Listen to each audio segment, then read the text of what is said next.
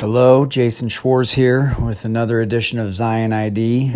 Um, you know, sometimes I refer to it as the School of Zion ID. And I think the reason why I do that is because someday I think it really should become a school. You know, in this podcast, we spend, we do like little 15 minute snippets of each point of doctrine, but each one of these things could be discussed for days on end.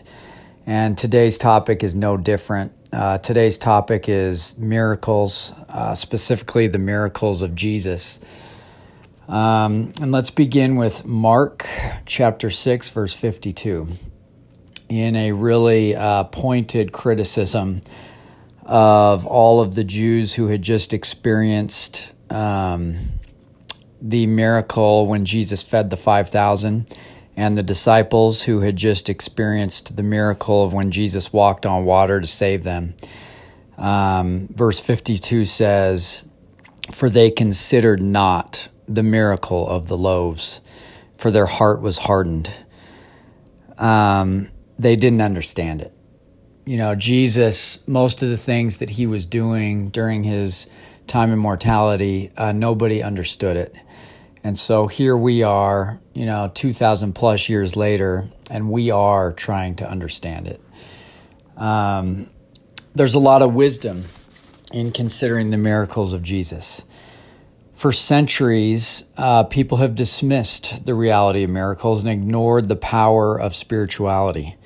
But as we approach the millennial reign of Jesus, this will change. Uh, miracles will follow those who emulate Jesus uh, even on a scale similar to Enoch. You know, we talk all about Zion, so Enoch is a great place to start.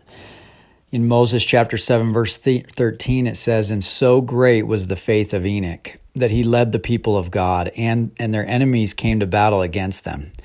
And he spake the word of the Lord, and the earth trembled, and the mountains fled, even according to his command. That reminds me of our prior podcast where we talked about the word and the power that God endows upon those who are in sync with him.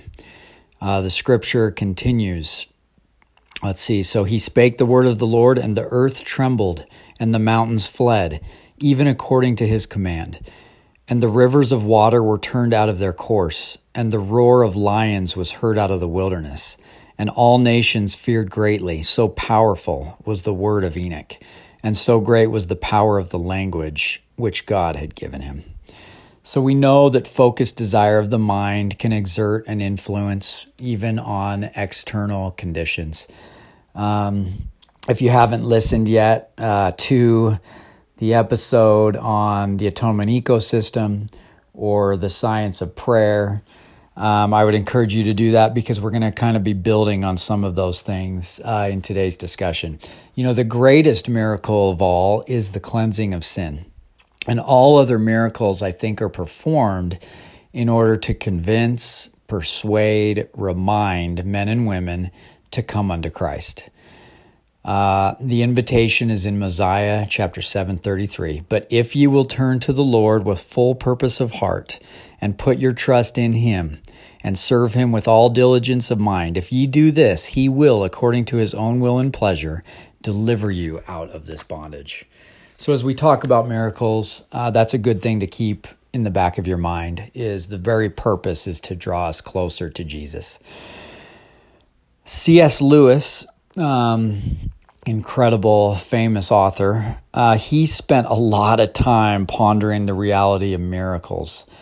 Um, he wrote books about it. He included references um, about miracles in many of, of, his books on Christianity.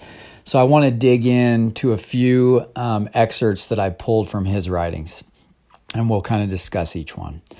Here's his first, and I quote It is a matter of daily experience that rational thoughts induce and enable us to alter the course of nature.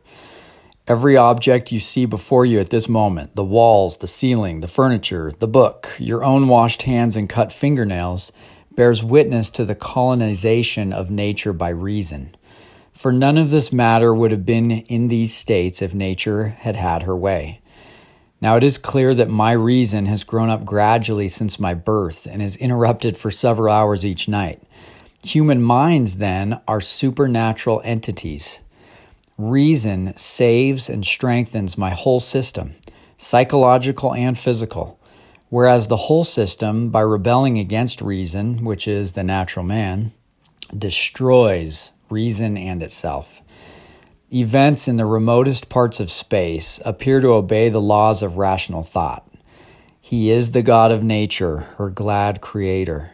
It is He, God, who sends rains into the furrows. So, to summarize that thought from C.S. Lewis, um, there is plenty of evidence that the natural course of existence can be altered because we do it every day. And it starts in our mind and then it leads to action. And we are clearly able to create things uh, here on earth. C.S. Lewis's next quote The rational and moral element in each human mind is a point of force from the supernatural working its way into nature exploiting at each point these conditions which nature offers. For whenever we think rationally, we are, by direct spiritual power, forcing certain atoms in our brain and certain psychological tendencies of our natural soul to do what they would never have done if left to nature. Indeed, they grow richer and stronger as a beard is strengthened by being shaved or a river is deepened by being banked. The body of the reasonable and virtuous man other things being equal, is better is a better body than that of the fool, and his sensuous pleasures uh, better simply as sensuous pleasures. So C.S. Lewis is talking against the natural man. And all of those natural inclinations truly are an enemy to God, as it says in Mosiah chapter 3, verse 19. But the more spiritual we can become, the more we can emulate those attributes of Jesus, then our supernatural power, which is our mind and our spirit, can uh, have a huge impact on ourselves, on others, and on the world around us. So I think the this is a great building block when we are considering the miracle of the loaves. We're realizing that yes, each of us does has have power uh, to influence the world around us. And nature uh, can be, you know, uh, enhanced in many different ways. Next quote Some say God himself might be a being of such a kind that it was contrary to his character to work miracles. Or again, he might have made nature the sort of thing that cannot be added to, subtracted from, or modified.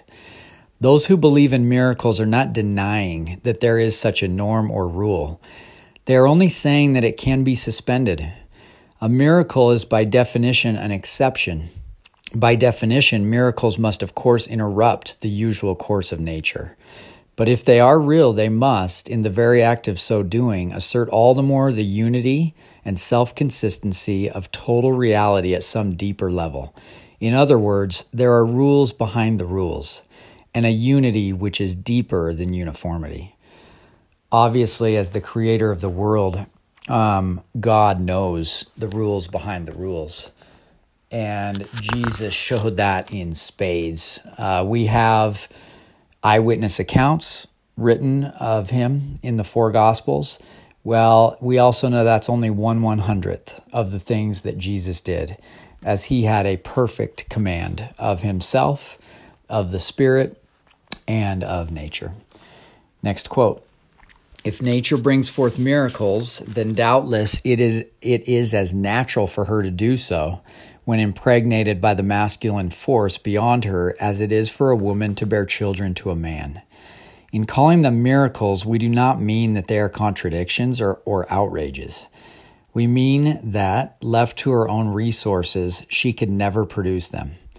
But everything becomes different when we recognize that nature is a creature, a created thing, with its own particular tang or flavor. For she is not the absolute. She is one of the creatures, with her good points and her bad points, and her own unmistakable flavor running through. To treat nature as God, or as everything, is to lose the whole pith and pleasure of her. But the theologians tell us that she, like ourselves, is to be redeemed. If that which is outside her wishes to invade her, she has, so far as we can see, no defenses.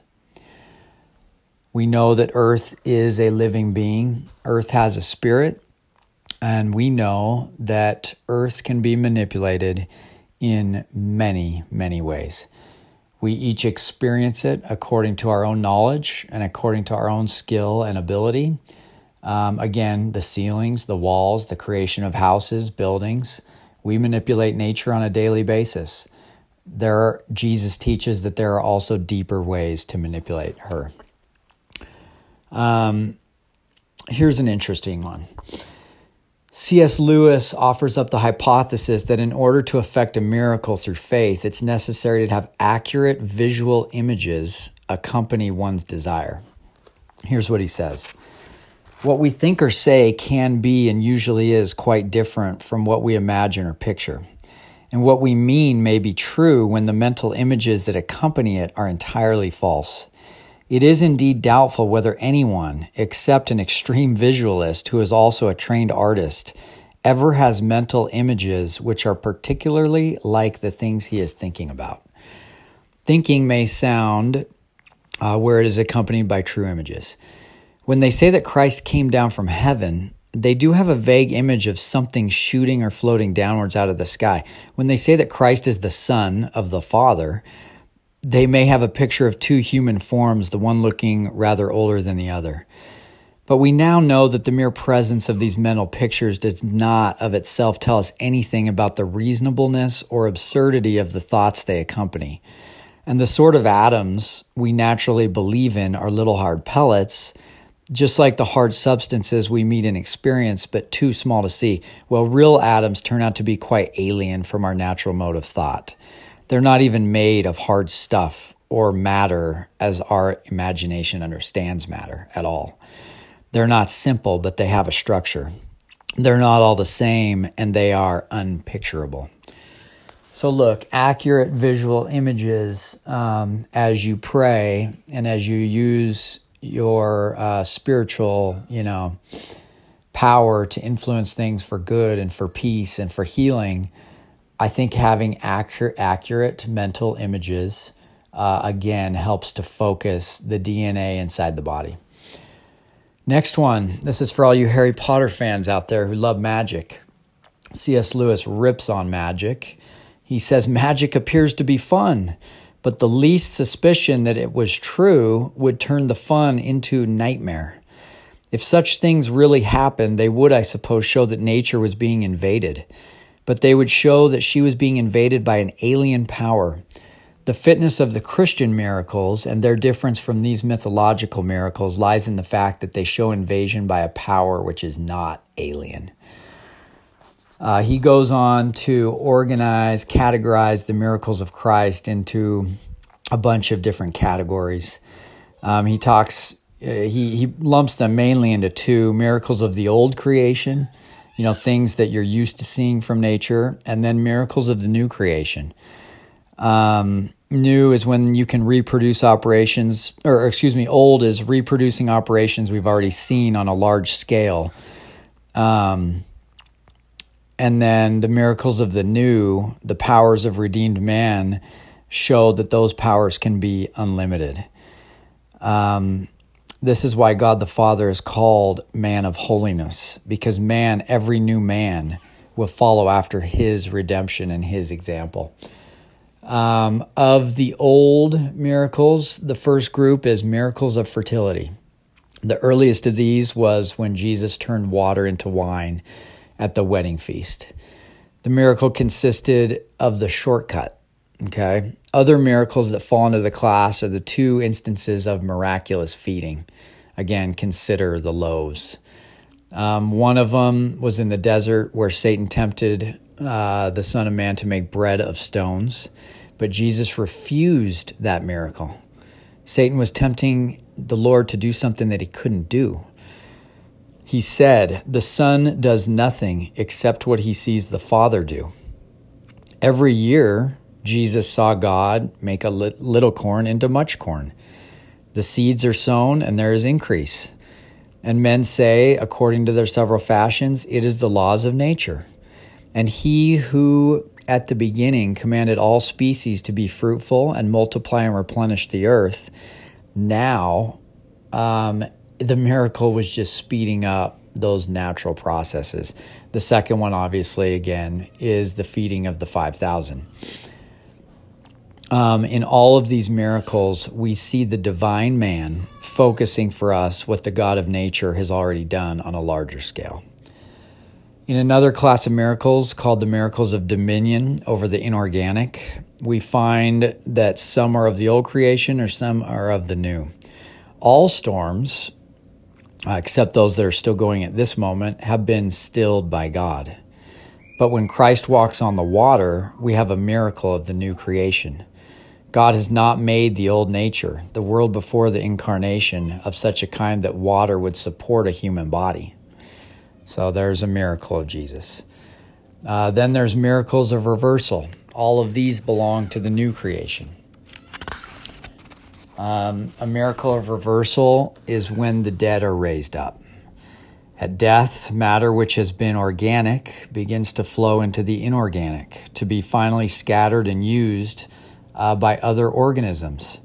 It is presumably a foolish fancy that each spirit in the resurrection will recover those particular units of matter which he ruled before. For one thing, there would not be enough to go around, because we all live in secondhand suits, and there are doubtless atoms in my chin, again, this is C.S. Lewis, which have served many another man, many a dog, many an eel, many a dinosaur. Nor does the unity of our bodies, even in this present life, consist in retaining the same particles. My form remains one, though the matter in it changes continually. He continues Behind every spermatozoon lies the whole history of the universe. Locked within it lies no inconsiderable part of the world's future. The weight or drive behind it is the momentum of the whole interlocked event, which we call nature up to date. And we know now that the laws of nature cannot supply that momentum.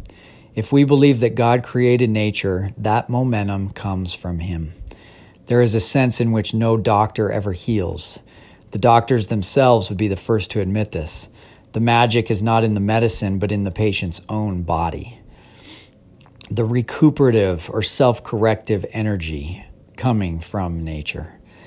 That same mysterious force, which we call gravitational, when it steers the planets, and biochemical, when it heals a live body, is the efficient cause of all recoveries, but also in the sense that their very tissues are repaired by the far descended energy which, flowing from God, energizes the whole system of nature. Uh, this is where I would insert the word Jesus' atonement ecosystem. He is not only the creator, but God is also the sustainer of life, in contradiction to the second law of thermodynamics that says all things are headed towards decay and decomposition. The light of Christ fills the immensity of space and gives life and light to all things. So, to him who is a spiritual man and has been able to overcome the natural man, uh, C.S. Lewis refers to him as the captain. He says the captain or the forerunner is already in May or June though his followers on earth are still living in the frosts and east winds of old nature, for spring comes up slowly this way. Nature can be made to do whatever spirit pleases. Apart from that proviso, such obedience by nature, if it were possible, would result in chaos. The evil reality of lawless applied science, which is magic, sun, and air, is actually reducing large tracts of nature to disorder and sterility at this very moment. Magic arises from finite spirits longing to get that power without paying that price. If we are in fact spirits, not nature's offspring, then there must be some point, probably in the brain, at which created spirit, even now, can produce effects on matter, not by manipulation or techniques, but simply by the wish or desire to do so. Who will trust me with a spiritual body? if I cannot control even an earthly body? These small and perishable bodies we now have were given to us as ponies are given to schoolboys. So we're here on earth learning how to govern and rule over small things. And if we prove ourselves worthy, the Lord promises to make to expand our dominion over many. Hence, we live in a universe where organisms are always getting more disordered. The laws between them, irreversible death and irreversible entropy, cover almost the whole of what Paul calls the vanity of nature, her futility, her ruinousness. And the film is never reversed. A clock cannot run down unless it has been wound up. The inorganic universe is going to be reordered. A new nature is being not merely made, but made out of an old one. Closed quote. So that's where we'll finish up with C.S. Lewis. Uh, he gives a lot of food for thought. And I think he, more than anyone else I've ever read, um, provides a few elements of truth that can help us just begin the process of understanding and comprehending some of the miracles of Jesus. Um, we'll close with the words of another great thinker, a man named Francis Bacon from the 1600s. Um, Francis Bacon was an incredible writer. Um, he wrote a, a, book called The New Atlantis, uh, and it actually contains a lot of the same elements that uh, you find when you study the pursuit of Zion. Bacon expressed his aspirations and ideals um, for in his vision of the future, a future that included human discovery, knowledge. Uh, he envisioned a land there would be where there would be greater rights for women, the abolition of slavery, elimination of debtors' prisons, separation of church and state, and freedom of religious and political expression. You know, a lot of Francis Bacon's writings uh, formed a foundation for the U.S. Constitution. So let's close with this quote Bacon taught of vital spirits. So I think C.S. Lewis referred to them as the supernatural, having control over nature. Well, Bacon called it vital spirits. Um, in man, in beasts, in vegetables, in minerals, and in everything. The spirit is the immediate cause of composition and multiplication. Motion invites an excited body and heats those materials which would otherwise refuse to be heated. So that's our agency, right? Our agency over things that would not move on their own. Um, let's finish his quote here. Um, let's see. So he says, Master spirits in any body can curb, tame, subdue, and regulate other parts. By this appetite for motion, all bodies of considerable density abhor motion. Indeed, the desire of not moving is the only appetite they have. Though in countless ways they be enticed and challenged to motion, if compelled to move, they nevertheless seem always intent on recovering their state of rest. Of the motions I have sent forth, some are invincible, some are stronger than others, fettering, curbing, arranging them. Some carry further than others, some outstrip others in speed, some cherish, strengthen, enlarge, and accelerate others. So, to close, um, you know, uh, Francis Bacon talks about all of the uh, creative building blocks that are at our disposal in nature and they are there for the use of man.